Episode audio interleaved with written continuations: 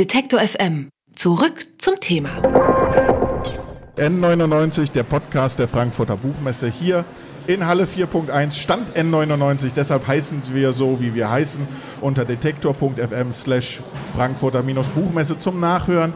Jetzt bei mir am Stand zu Gast Hans-Josef Orteil und Klaus Siblewski. Herzlich willkommen. Hallo. Hallo, hallo. Sie beide zusammen, Sie kennen sich wahrscheinlich auch schon eine halbe Ewigkeit. Ja, wir kennen uns genau äh, seit 1998. Ne? Seit 1998. Da sind wir geboren worden Dann als nennen, Duo. dann nennen wir es eine Viertelewigkeit. Ja.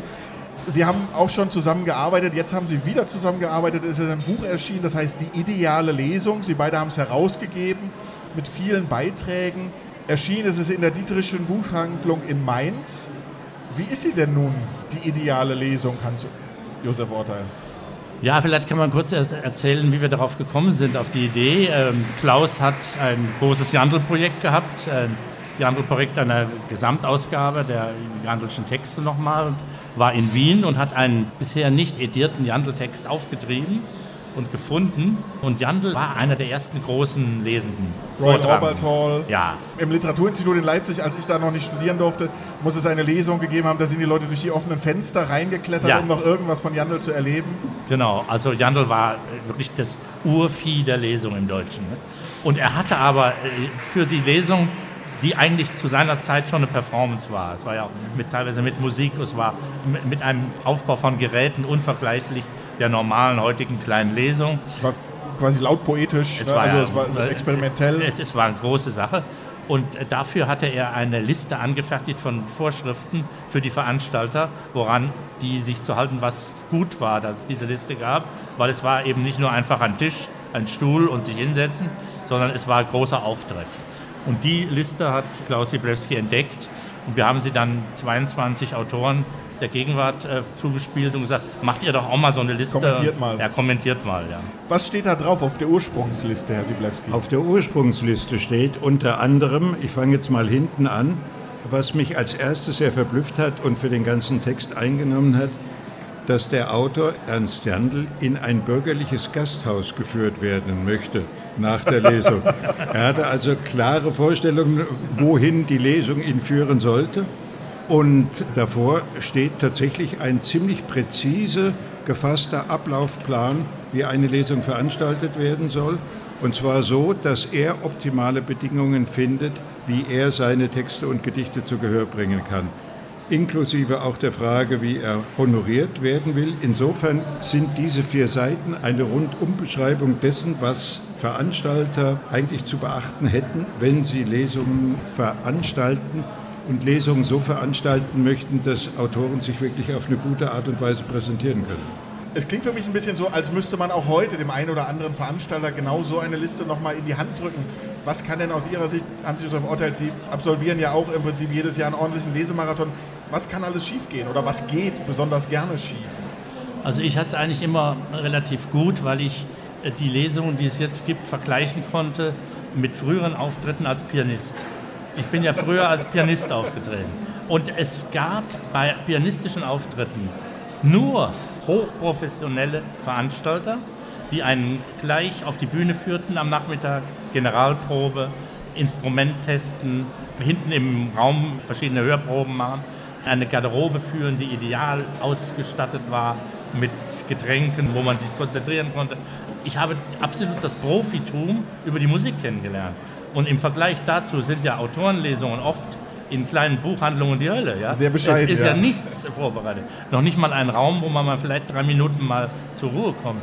Geschweige denn, dass man sich Gedanken darüber gemacht hat, wie hoch der Tisch sein könnte. Ja, den Tisch haben wir immer, nicht? Da setzen wir alle unsere Autoren ran. Und das ist unser Barockstuhl, da sitzen alle Autoren drin. Also die Professionalität der Lesungen, die, der Aufbau und die ganze Komposition, die lassen oft sehr zu wünschen übrig.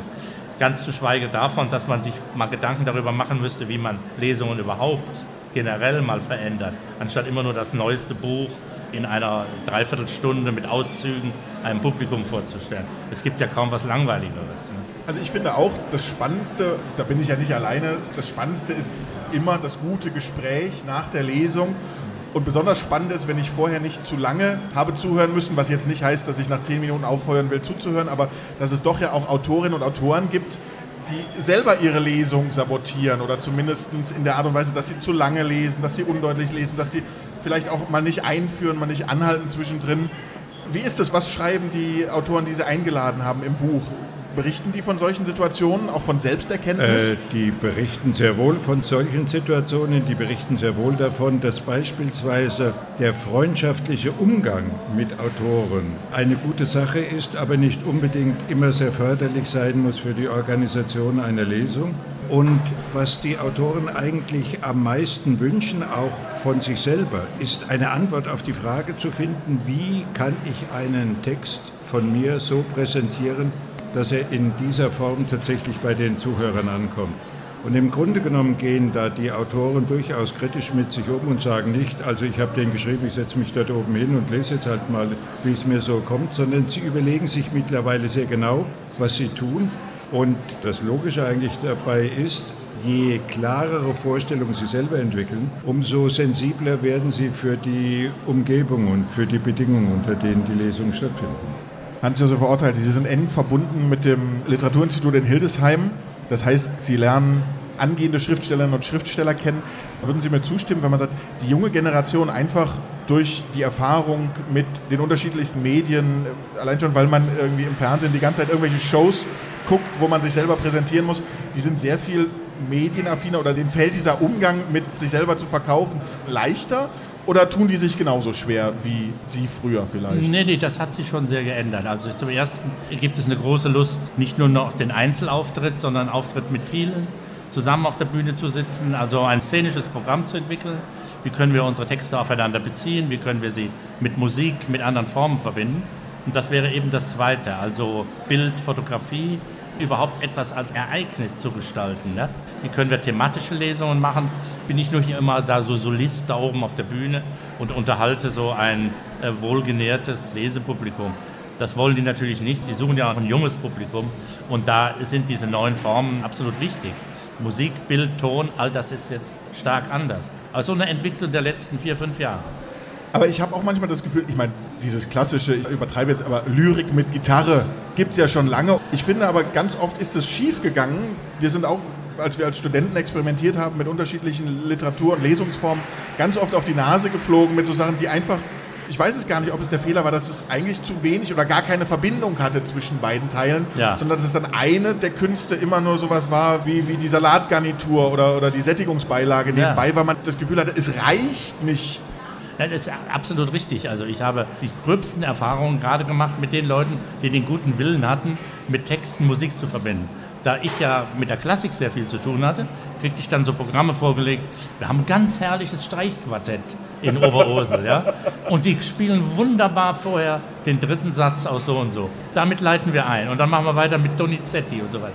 Die hatten nicht die geringste Sensibilität dafür, wie grausam das ist, erstens diese Stücke hinzurichten in Hinsicht auf meine Lesung und dann die, meine Lesung mit sowas zu verbinden. Sondern einfach, es war schön, es war Unterhaltung. Also das ist natürlich absurd. Es muss ganz genuin sich fügen, aber ich habe auch ganz großartige Zusammenarbeit gehabt, etwa mit Sebastian Sterner, dem wunderbaren Jazzpianisten, wo man sich einfach hinsetzt und zusammen ein Programm entwickelt.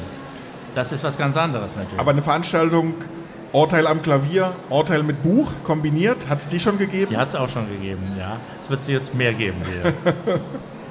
Klaus Iblewski, Lesungen spielen ja heute für Autoren eine immer wichtige Rolle, nicht nur fürs Marketing, sondern einfach auch als pekuniärer Baustein im Autorenleben. Hat das eine Zukunft mit der Lesung, also gerade auch vor der ganzen Digitalisierung? Ich glaube, Lesungen hatten schon nicht immer, aber seit den 50er Jahren, würde ich sagen, des letzten Jahrhunderts eine sehr große Bedeutung und zwar für die finanzielle Reproduktion und das Leben von Autoren gehabt. Und ich sehe heute eher größere Schwierigkeiten, nämlich dass Buchhandlungen immer seltener wirklich sich trauen, Lesungen zu veranstalten, weil die Kosten von den Buchhandlungen immer schwieriger zu tragen sind. Also hier sehe ich eher eine Reduzierung, die mich eher etwas betrübt macht. Es gibt andere Bestrebungen, eine Frage an Sie beide. Es gibt sehr große, immer größer werdende Literaturfestivals, die manchmal schon so eine Art Eventkultur zelebrieren, die mit Literatur nur noch wenig zu tun hat, sondern nur noch mit großen Namen und damit, dass man die Hütte voll bekommt. Ist das eine gefährliche Entwicklung oder ist das nur ein Bestandteil von Literaturbetrieb, den es immer geben wird? Also ich meine, wenn man etwa die Litkolonnen nimmt, dann fände ich es schöner, wenn die auch eigene Formen entwickeln würden, mit den Autoren umzugehen. Also wenn man da von der Lesung wegkäme, zum Beispiel eher hinkäme zu so einem klassischen Diskurs, eher zu Gesprächen über Literatur, eine andere Form entwickeln würde. Ich muss doch nicht unbedingt jetzt auf einer solchen großen Messe der Literatur nochmal die Autoren einzeln präsentieren und sie feiern, sondern da wäre es doch viel interessanter, die, die großen Autoren, die man einlädt, miteinander ins Gespräch zu bringen, den Diskurs zu fördern, elegante Vorträge auch äh, zu integrieren und so etwas, anstatt nur die Lesung nochmal aufzublähen und sie zu einer Lesung vor tausend Zuhörern zu machen. Das finde ich eine reine Reproduktion von etwas, das es schon gibt und das auf einer großen ökonomischen Basis aufsetzt. Aber es hat wenig mit neuen Ideen zu tun. Gibt es die, diese dezidiert neuen Ideen? Die gibt es sehr wohl. Und zwar vorhin ist schon gerade Hildesheim gefallen. Dort gibt es ein Festival Prosa Nova. Und als ich dort das erste Mal war, habe ich wirklich gestaunt. Dort wurde ich in eine alte, nicht mehr in Gebrauch befindliche Panzerhalle der Bundeswehr geführt. Und dort wurden in Räumen Sand aufgefahren, der Strand bedeuten sollte. Als lesendes Publikum durfte man dann in Liegen Platz nehmen. Man musste vorher, als würde man zum Rekrutierungsbüro gehen, vorher eine Nummer ziehen und wurde dann. Sie wurden aber nicht gemustert, ja? Genau. Als, als, als Zuhörer richtig gemustert. Ich meine, ich will damit sagen, also es gibt sehr, sehr viele verschiedene Formen, über die man wirklich nachdenken könnte und die, glaube ich, Lesungen viel attraktiver machen könnten und die tatsächlich Autoren und Bücher auf eine sehr gute Weise inszenieren.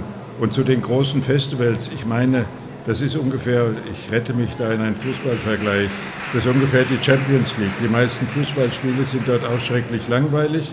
Und wenn man allerdings in die Regionalliga oder zu kleineren Mannschaften geht, dann sieht man also wirklich mal, wie schön eigentlich Fußball sein kann.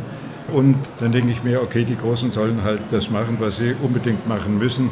Das wirklich Innovative findet in einer ganz anderen, auf einer ganz anderen Ebene statt ein Plädoyer für die Vielfalt der Lesung und auch ein Plädoyer für die ideale Lesung. So heißt das Buch, was Klaus Siblewski und Hans-Josef Orteil herausgegeben haben. Es ist jetzt erschienen in der Dieterischen Verlagsbuchhandlung in Mainz.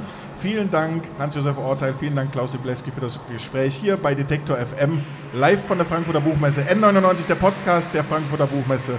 Vielen Dank. Danke. Gerne. Alle Beiträge, Reportagen und Interviews können Sie jederzeit nachhören im Netz auf detektor.fm.